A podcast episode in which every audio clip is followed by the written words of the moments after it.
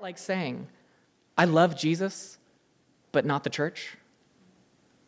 Maybe you were raised in a Christian home and you hold strongly to a personal relationship you have with Jesus, but you've been hurt by church communities over the years, and it's begun to feel more and more like a hindrance than a help to your relationship with God.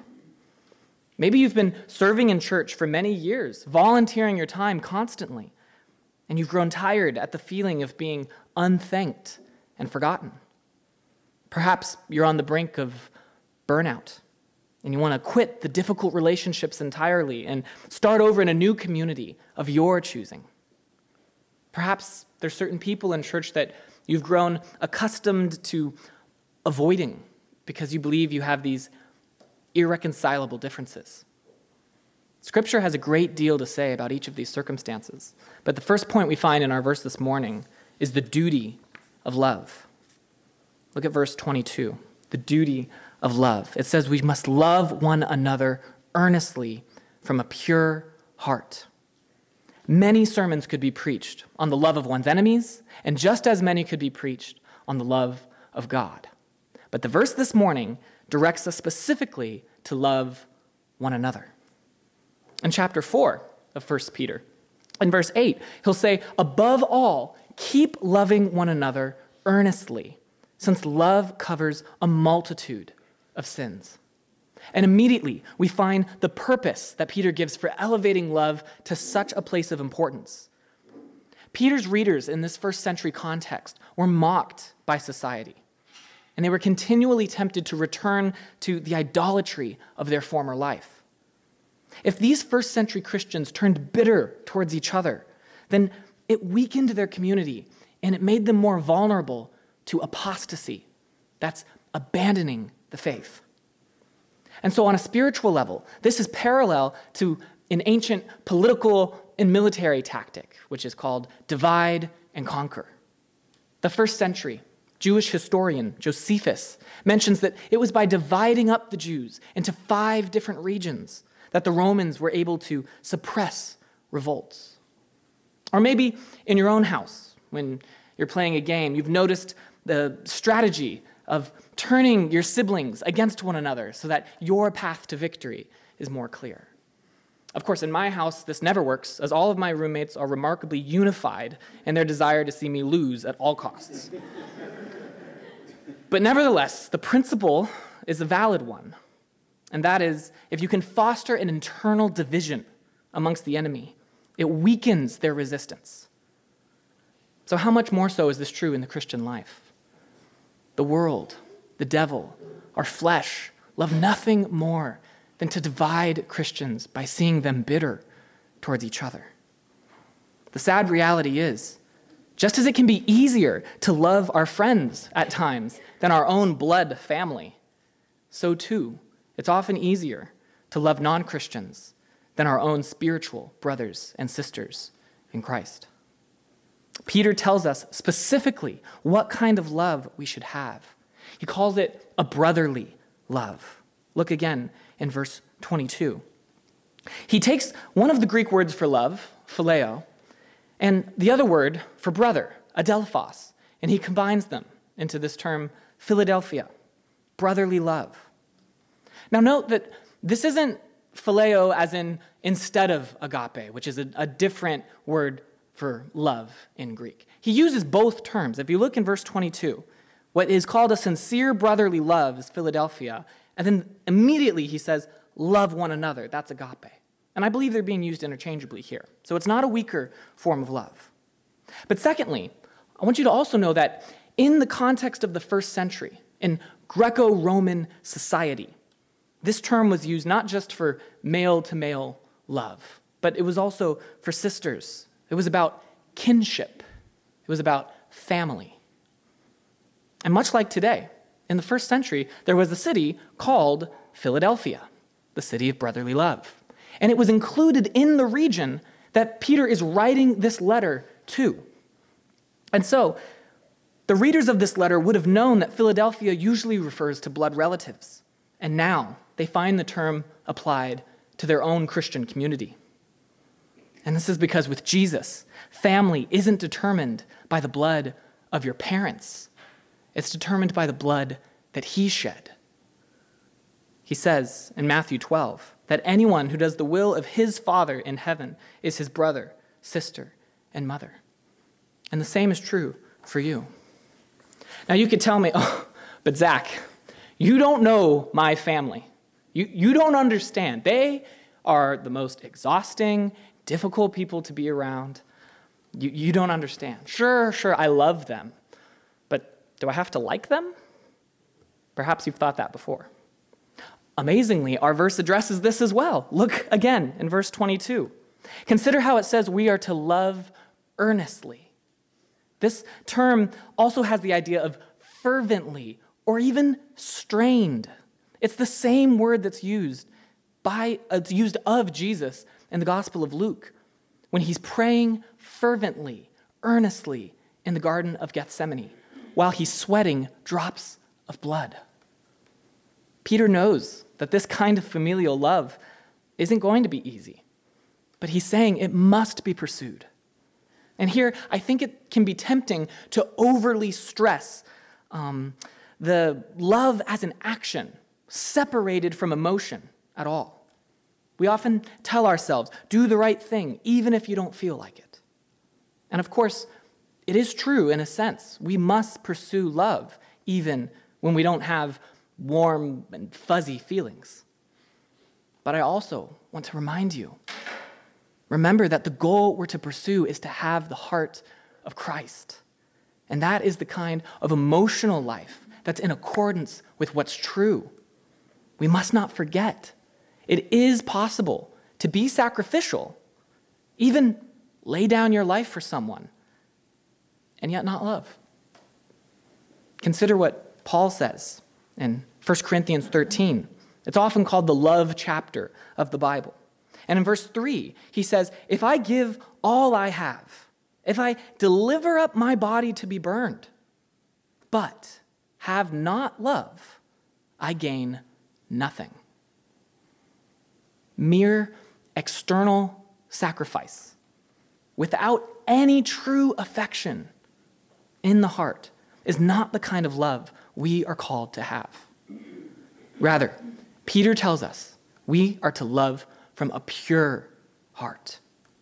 And that means a heart that's unhindered by the vices that we're going to find in verse 1 of chapter 2. That is a heart that has a single purpose it's holistic, it includes the emotions, it's all of you. This is how John puts it in his letter.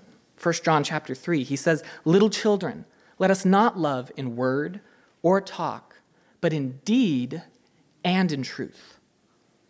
So, yes, love in action, but pursue the kind of character that is truly reflected in that action. Have the character of Christ. I really like this definition of love given by John Piper.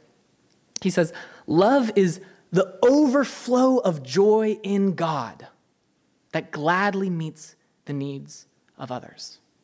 Consider there's a vertical relation and a horizontal relation. You must first have this overflow of joy in God to truly love others. But once you are truly full and abundant joy of God, then you're able to pour out and give to others. And this is how we know it's only the heart that's been reborn by God that can truly love one's brother. And that is because true love for one's neighbor has to flow from a heart that loves God first. Once again, we turn to 1 John, which is very similar to 1 Peter in many regards. He says in chapter 3, verse 14, We know that we have passed out of death into life because we love the brothers. So, my heart breaks when I hear those who profess to love Christ but can't care to attend church. Or maybe they've been hurt, so they refuse to love Christ's body, of which they are a part. Someone that truly loves Christ will naturally love what he loves because they share his nature. And he loves the church. So that brings us to the grounds of our love. Our second point the grounds of our love. What's the basis of this pure heart of love?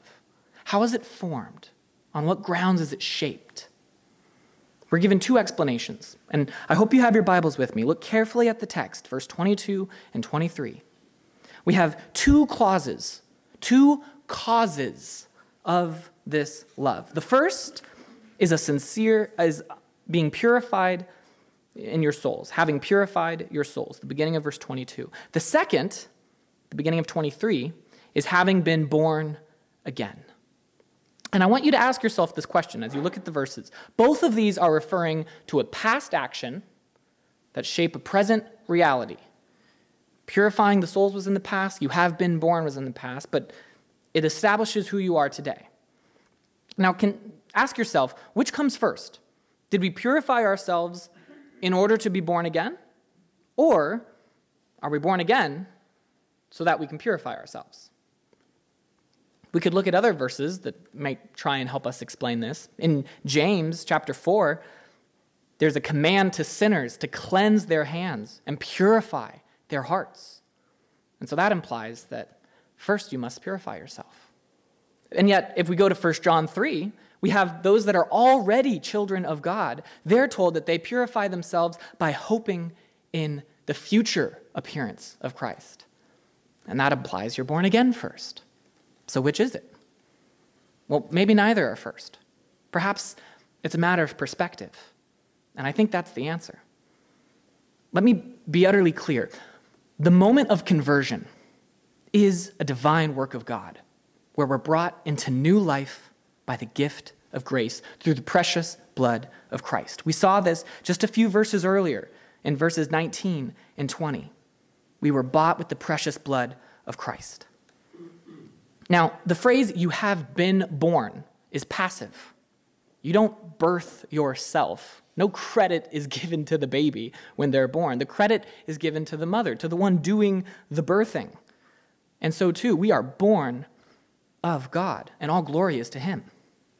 And yet, in our experience, we are called to respond to the word of the gospel through faith. Faith comes by hearing, and hearing through the word of Christ. And so, this is what the phrase obedience to the truth means, we find in verse 22. It is obedience to the word of God to repent. And so, I think it's helpful to see how Peter preaches uh, a sermon in Acts 15. This is the way he describes it. He said that when the Gentiles heard the gospel and the word of the gospel, they believed God and cleansed their heart by faith. So, why does this matter? It's because the purpose of your soul's purification is so that you can reflect the character of God by being in right relationship with your spiritual brothers and sisters. That's what love is about in this chapter right relationship with your brothers and sisters. And this glorifies God because it shows you've been born of Him. And so, even more importantly, the way you were spiritually born is profoundly different from your physical birth. You've been given an eternal life from the divine life of love, which is a source of life that will never die or perish. The streams of life that are running into your soul will never run dry, for the Word of God abides forever. So think about how this shapes the difficulties and the trials that you face in your life. There's no devastation, there's no loss of relationship, of intimacy on this earth that could diminish the call for you to love. And it can't harm the grounds of your love because the grounds of your love is the Word of God. And this is why Peter quotes Isaiah 40. These verses all flesh is like grass in its glory like the flower of grass. The grass withers and the flower falls, but the word of the Lord remains forever. Isaiah was prophesying to the Jewish people in captivity in Babylon at the time of the sixth century. Their families had been torn apart, their temple was destroyed, any structure or institution of identity that they had was ripped away. And yet, Ultimately, the glory of the Babylonian kingdom would fade, and the promises of God that they would be delivered out of exile is what lasted. And so, too, Christians throughout the Roman provinces in the first century experienced social alienation. And yet, the Word of God bound their community together into genuine fellowship. And so, I ask you this morning what could embolden your love more than knowing that the challenges you faced aren't going to last? Peter and Isaiah refer to the hot desert wind and withering vegetation as pictures of human frailty. The life cycle of plants is short, and in some of your homes, it's probably shorter than others. And plants have a real beauty in their own place. But we know, inevitably, they're going to fade away with time. So ask yourself what basis of your love, what is the basis of your love for your spiritual family? Think of the people that you love the most. Why do you love them? Is it a common interest that you have? Maybe it's a gift you've received from them, the time that you enjoy spending together, a personality that you enjoy. These are all good things. I don't mean to minimize them, but to place them in their right context. The basis of your love for one another must be the new life you share through the Word of God. And that's because it remains forever, even when those other things will fade. If that is the basis, then the grounds for loving a Christian brother and sister will never be removed. So, if we know what kind of character we're pursuing and the soil upon which it develops, then how do we actually grow our love? And this brings us to our last point the growth of love. Verses 1 through 3 of the second chapter. First, we need to look at the kinds of things that prevent our love for one another.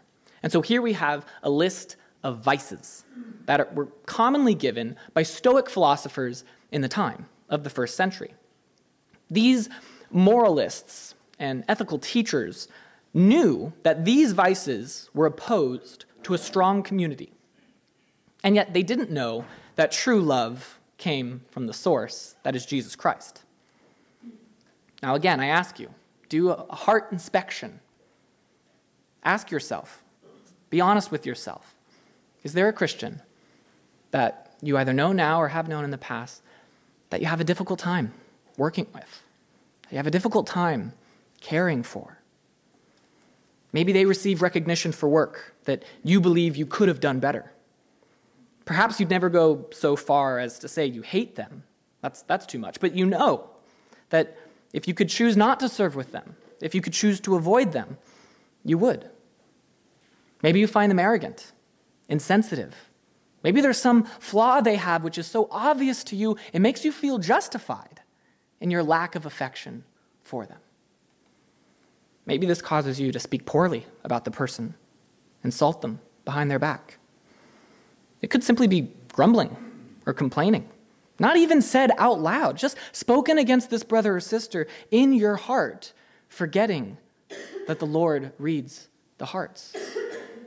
This same word for slander at the end of verse 1 is used in the Old Testament, in the book of Numbers, for the Israelites who were complaining to God and Moses about being in the wilderness. Slander includes this kind of grumbling and complaining. So now ask yourself how can you grow in your love for that person? Here we find Peter urging us to throw aside all of the barriers that stop us from growing in our love, like deceit, hypocrisy, envy, slander. These are all summarized in that first term, malice. From a worldly perspective, love is autonomous and free. You choose who you want to love and you choose who you want to speak slanderously about. You choose who you want to be in community with, and when you want to let envy motivate your ambition. And the sad reality of our human condition is that any large social gathering is going to be at the great risk of these destructive vices. And it's only by the supernatural power of God that they can be overcome. Look across this room. Think of how remarkably diverse this community is. We have multiple nationalities, cultures, denominational, theological backgrounds, even. And yet we're all united because of the power of the Word of God to create new life in us. So I ask you this morning which of these vices that I've listed, that we've read, are you the most tempted by? That you struggle with the most when it comes to that person in the Christian community that you find difficult to love? Identify the vice. Ask God to open your heart so you can identify it in yourself, so that you know how your heart responds poorly, because that's essential for throwing it off like the dirty clothes that we're called to put away and be changed. So, finally, what positively can be done to grow in your love with your brother and sister? And to that, I give you this grow in your love of God by taking in His word and tasting His presence. Look at verse 2 of chapter 2. It says we are to long for pure spiritual milk. Now, this term spiritual is very rare. It only occurs twice in the New Testament, and translators have found it difficult to translate. The word is logikos, and it's sometimes translated milk of the word or a reasonable milk. The context, I think, helps us understand its meaning. I think it's unlikely that Peter is using the milk metaphor exclusively to refer to the written word of God. Because if you look at the end of verse 3, he says, If indeed you have tasted that the Lord is good. Or if you look at the beginning of verse 2, Peter says we're to be like newborn infants. So there's clearly a connection in the metaphor between infants and their milk. And I think it's helpful to know again that the Stoic philosophers of the time used the term logikos for what was rational in the sense of what is in line with ultimate reality. In fact, they often used a, a shorter word called the logos. And for them, the logos was the unifying principle of reality. Is what made it possible for you to engage with reality in a rational way. Now, for the Stoic philosophers, of course, it's utterly impersonal. And John takes that word from their terminology, logos, and he says, the logos became flesh. In John 1, we say the word became flesh. The logos is the person of Jesus Christ. And I think Peter's doing something similar here. He's saying it's true to nature for infants to long for pure milk. And so too, as a child of God, you must long for spiritual food. It's only by being nourished on spiritual food that you'll grow up into what he calls salvation. That is the ultimate deliverance of earthly suffering that you're longing for. Consider the elderly among us. Here's what's so beautiful about the beginning of verse 2 Peter pictures us all as newborn infants. Consider when we think of those that we aspire to be like, that we aspire to imitate because we've seen them walk faithfully in Christian character and service for decades. Even they are called newborn infants. Even they are babes hungering for further righteousness. In other places in Scripture, being fed milk is a sign of immaturity. It's not a good thing. But here, Peter is using the imagery positively. So again, this morning, I ask you do you crave the scriptures like a newborn craves its mother's milk? Do you crave the presence of God like a deer that thirsts and comes panting for the water? Ever since the fall, mankind's sin has separated him from God's presence, which he enjoyed in the Garden of Eden. And the goal of our life is to return to dwell in the house of God. Think of yourself every day as a weary traveler, exhausted from your journeys, and you come to God longing for a meal in His presence. You seek the warmth and the comfort of His hospitality, eating and drinking with Him in fellowship and peace. If you've ever feared reading the book of Leviticus, that's what it's all about. What I just described the tabernacle, the offerings, all of this detailed ritual instruction, it's all God's way of saying, Come have a meal with me. This is why the psalmist can say, like we read in the beginning of the service Taste and see that the Lord is good. In Psalm 36, he says that the children of God feast on the abundance of your house. So, whether it was the tabernacle in the time of Leviticus or the temple in the time of the kings, the ritual offerings in the Old Covenant culminated after the ascension offering and the tribute offering. They culminated in the peace offering. And the peace offering was a communal meal that the worshiper and the priest offered up and ate in the presence of God. Even the yearly Passover itself was a communal meal in the presence of God. So, how do we approach God's presence and taste his goodness today? Yes, it's found in the word which testifies to him. But even more so, I would say, in the Lord's Supper, communion. This is our spiritual food. It engages our physical senses, but it communicates a profound spiritual reality. I warn you, not everyone who tastes this bread and drinks of this cup will truly taste the Lord, because he can only be received by faith.